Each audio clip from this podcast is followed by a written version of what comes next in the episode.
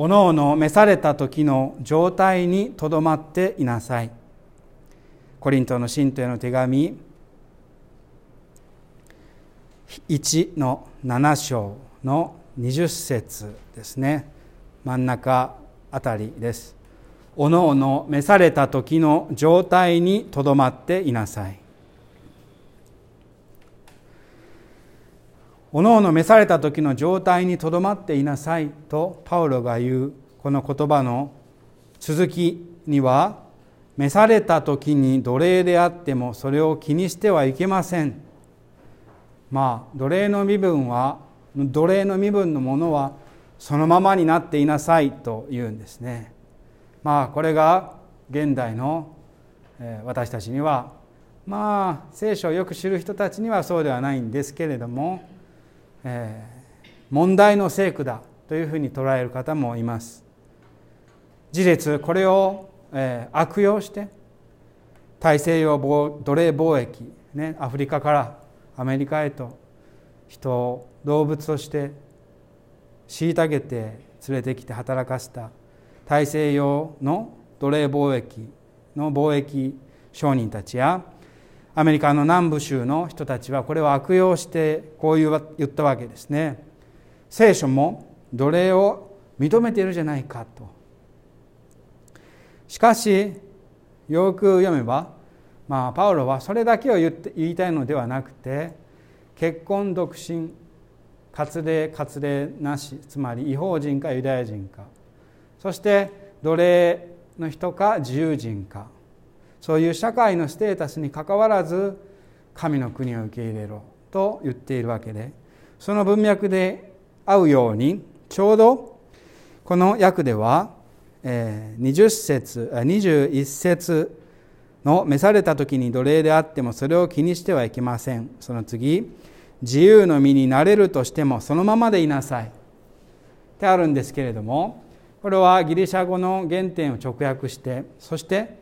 新しい翻訳ありますね。聖書教会訳。そこでは自由の身になれるのなら自由になりなさい。という全く反対の翻訳がなされていましてこっちの方がパウロにとっては正しいんじゃないか。とよく言われております。つまり神は人を虐げるような社会構造をそのまま許して容認するはずはない。じゃあパウロは何をここで言いたいのか。奴隷を容認するのではなくて何を言いたいのか。事実神は何百年かかってもそのような人間を虐げる社会構造を廃絶させようとして多くの人を動かして廃絶させました。ではパウロは正義をおろそかにしたのではないとするならば何を言いたいか。それはイエス様のうちに私たちの近くに来たこの神の国が迫っている状況で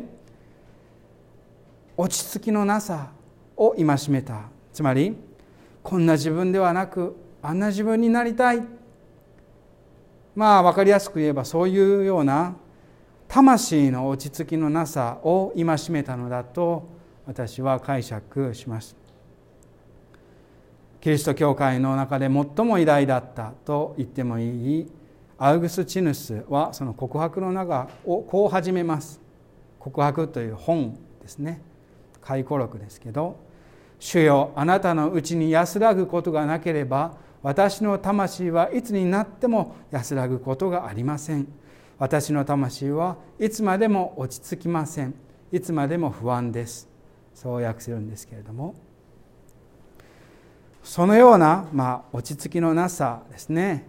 当時、まあ、社会の中で一つでも有利になろうとして、まあ、結婚しようとしたりとか、まあ、違法人からユダヤ人になろうとしたりとか、えー、奴隷の人が一生懸命にまあお金を集めて自由人の権利を買おうとするとかまあどうにか有利な自分になろうと画策していたその人たちをパウロは焦るなというわけですね。おのおの召された時の状態。神に一番最初に語りかけられた時の状態を大切にしてそこにとどまっていなさいというわけです。だからまあ外見的に奴隷か自由民か変わったとしてもそこにとどまるということは同じわけです。皆様はどんな自分に憧れるでしょうか？または憧れた自分あんな自分に憧れているけれども慣れずに焦るでしょうか？私はまあ当然まあいろいろありますけれど良い父親とか良い夫も大切なんですがまあ良い牧師になりたいと思いは思うわけです。特に丸々先生はこうだった。丸々先生はこうしてくれたと言われますとまあ信徒は絶対だとは考えていないですけれども自然とああ丸々先生みたいに働きたいなあの先生みたいになりたいなと思うわけですね。当然まあそうできないところもたくさんあって悔しがったりあの大体こうキャラクターといいますかねあの性格が違うから全然できないということもありますけれどまた自分の持病双極性障害という障害のゆえに体力がなくて夜は働けずに泊まりの仕事もできない。それでまあ丸々先生のようにあの訪問の数をこなすことができないと思って私は少しまああの自分を責めるわけですね。あのような牧師になりたいけれどもなれない。またそれでも全部含めてこう言ってくださる信徒さんもいますね。それでも荒木先生は荒木先生のいいところで牧師になればいい。しかしまあそれも含めて自分にできているかどうかわからない。そういう意味でもっても深い霊的指導者霊的求導者いつまでも道を求めるものという方が好きですがそういうふうになりたいのですけれどもなれない。これもまたパウロが戒めるような自分でない自分になりたいと憧れるそして焦るそして不安になる魂の落ち着きのなさだと思います。そんな魂の落ち着きのなさをパウロは一周するですね。気にしてはいけない。人の奴隷となってはいけない。それは自分の自身の中の欲望もそうでしょう。召された時の状態にとどまっていなさい。そして今日の聖書の箇所は何でかなと思うんですが実は23節で終わってない24節まであるんです。でそこだけ省略されててそこはちゃんと書いてあるんです。24節は神の前にとどまっていなさい。自分にとどまるってことは神の前にとどまっていなさい。あつまりその聖書日課を選んだ人がね23節で止めたってことなんですけれど。神の前にとどまっていなさいとちゃんと書いてあります。つまり自分の自分にとどまるっていうことはまあ簡単に自己自己自分で勝手に満足するという意味ではなくて神があなたを見つめる本当の自分自身にとどまっていなさいということです。どういう自分か。おのおのが召された時の状態。どういう自分か。それは神様が最初にあなたを受け止めてそして愛を語りかけて呼び出した。そのままのあなた自身にとどまれというんですね。呼び出す。いろんな呼び出し呼び出し方がありますけれどもやはり一番最初は教会に行く。毎週毎週私たちは神に呼び出されて教会に行ってるわけです。コロナに負けず不安に負けず教会へ神様に出会いに行ってるわけです。それも一つの召し出しでしょうしこの教会をきちんとした信徒になって献金をして支えていくというそれも一つの証明ですね。私は聖職者の証明があり皆さんは信徒としての証明があるわけです。それはまあ最初にあなたを呼んだ時と言いましたがそれはまあ幼児洗礼の瞬間かもしれない。私たちが意識をする前から神様が私たちを呼んでいた。その瞬間かもしれないですし幼稚園の頃日曜学校の頃幼い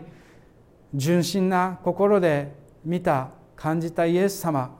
かもしれないし青年期に自分の人生を選んでいく中で決心していった信仰のイエス様でもあるでしょうしそして大人になって年を重ねて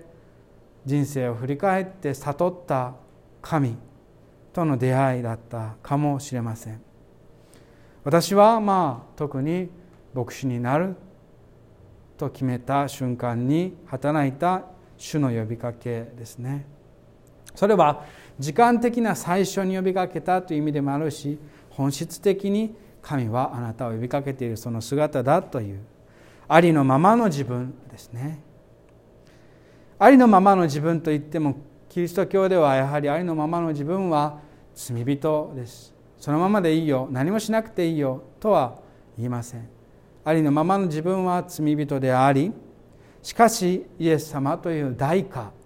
その命の代価によって神の愛する子この前の聖書にありました。あなたは私の愛する子と神様に呼ばれたかけがえのない自分そこから離れるなと。あなたを支配しようとするどんな世間の欲望どんな人間の奴隷にもなるな。自分自身の奴隷にもなるな。あなたはそのままの神に愛された神の愛する子以外の何にもならなくてよい。神はそのままのあなたを許して愛して使ってあなた自身のそのままの人生で神の栄光を表される。これはまああの思い出したんですけれど置かれたところで咲きなさいというメッセージですね。シスター渡辺が本を出してとても売れましたけれどまたは聖書のマタイでは「見よ野の花を神はこのように装ってくださる」というのと通じてくるメッセージですね。神に召されたそのままの自分自身を父にお捧げすれば神は必ず誠実旧約の約束新約の約束を通して誠実なその神の誠実は必ずあなたをあなた自身にしか咲かすことができない花にして咲かしてくださる。豊かに美しく置かれたそのところで。今日の手法に選びました絵は大好きなシリーズなんですけれども「アレノのキリスト」というシリーズなんですがスタンリー・スペンサーという方ですけれどもこのまあ一番最初にパッと見たイエス様のボディイメージといいましょうか。イエス様は何でしょう？あの理想の体をして贅肉が一切ない。で細く痩せていてそれこそもうお祈りしかしてないというようなそういうイメージが多かったですけれどもこのスペンサースタンリー・スペンサーの絵ではもう山のように大きいイエス様が描かれていましてこのバランスからいってこのデイジーの花のバランスからいってイエス様の肩はもう もう山のような大きい肩になっております。まあ私自身の体型とよく似てるというのもあってホッとするというのもありますけれどもまあそれもあるけれどもやはりスタンリー・スペンサーは人間らしいイエスを見ていたんですね。本当に人間らしい人間で現代の人間の体型をまあ思っていたんだと思いますね。まあこの大きな大きなちょっと太ったイエス様がここにいてその山のような大きな体で何気なく咲いているこの花に心を奪われている。一生懸命に修行をするアレナの中でふっと咲いている小さな花。百合ではないとあえて百合を描かなかったと言います。百合は目立ちます。百合は、まあ、あの花瓶に刺さる花瓶に入る、花です。しかしデイジーというのはひなぎく小さなひなぎくデイジーはイギリスでは、まあ、芝生を懲らしめる雑草として 嫌われているあの花だそうですね。デイジーを取るスコップっていうのがあるぐらいですけれど。ですのですがこのイエス様はそのみんなから嫌がられた端の方で咲いているデイジーを見つめておられるわけです。神が置かれたこのところこういうふうに叫ば叫ばよいのだ。神は必ずこのデイジーのように自分を自分らしく咲かせてくださる。そう言わんばかりです。イエス様ご自身十字架の苦しみからそこにとどまって初めて救いを達成してくださいました。もし十字架が嫌で降りられたのだとすれば私たちはいつまでたっても心の平安を得ることができないわけです。イエス様は十字架にとどまり続けた。だから私たちも本当の自分自身にとどまり続ける。それは罪が許された自分自身。罪が許されて神の愛することなった。そのままの自分。その自分にあり続けることで私たちはイエス様の十字架と復活に一緒になってつながっていく。ペテロもそうでしたね。今日の福音書でペテロがイエス様に呼ばれた。その一番最初に呼ばれた言葉をずっと心に持っていてイエスが十字架で殺された時もずっとその言葉を持っていて信じていてその言葉にとどまっていたからこそペテロは教会の頭となった。それを私たちは今日の生産史ではこういうふうにお祝いします。生産の中で私を記念するためにこのように行いなさい。パンを目の前に置きますね。そして私たちは目を通してイエス様ととどまる。イエス様のうちにある本当の私たち自身にとどまる。私を記念するためこのように行いなさい。その血を飲む時私たちはイエス様のうちにある自分自身にとどまってそこでイエス様と一緒に神様に咲かせていただくのです。そして最後に私たちは今コロナ禍にあって暗い心でいます。もう嫌だと思います。いつになったら終わるのかと思います。しかしそれもまた関係ない。私たちは今ここでイエス様とイエス様と一緒にイエス様のうちにある自分自身にとどまればいい。コロナ禍であってもなくても神の前の自分にとどまりましょう。そうすればこの場所で神様は私たちを咲かせてくださいます。おのおの召された時の状態にとどまっていなさい。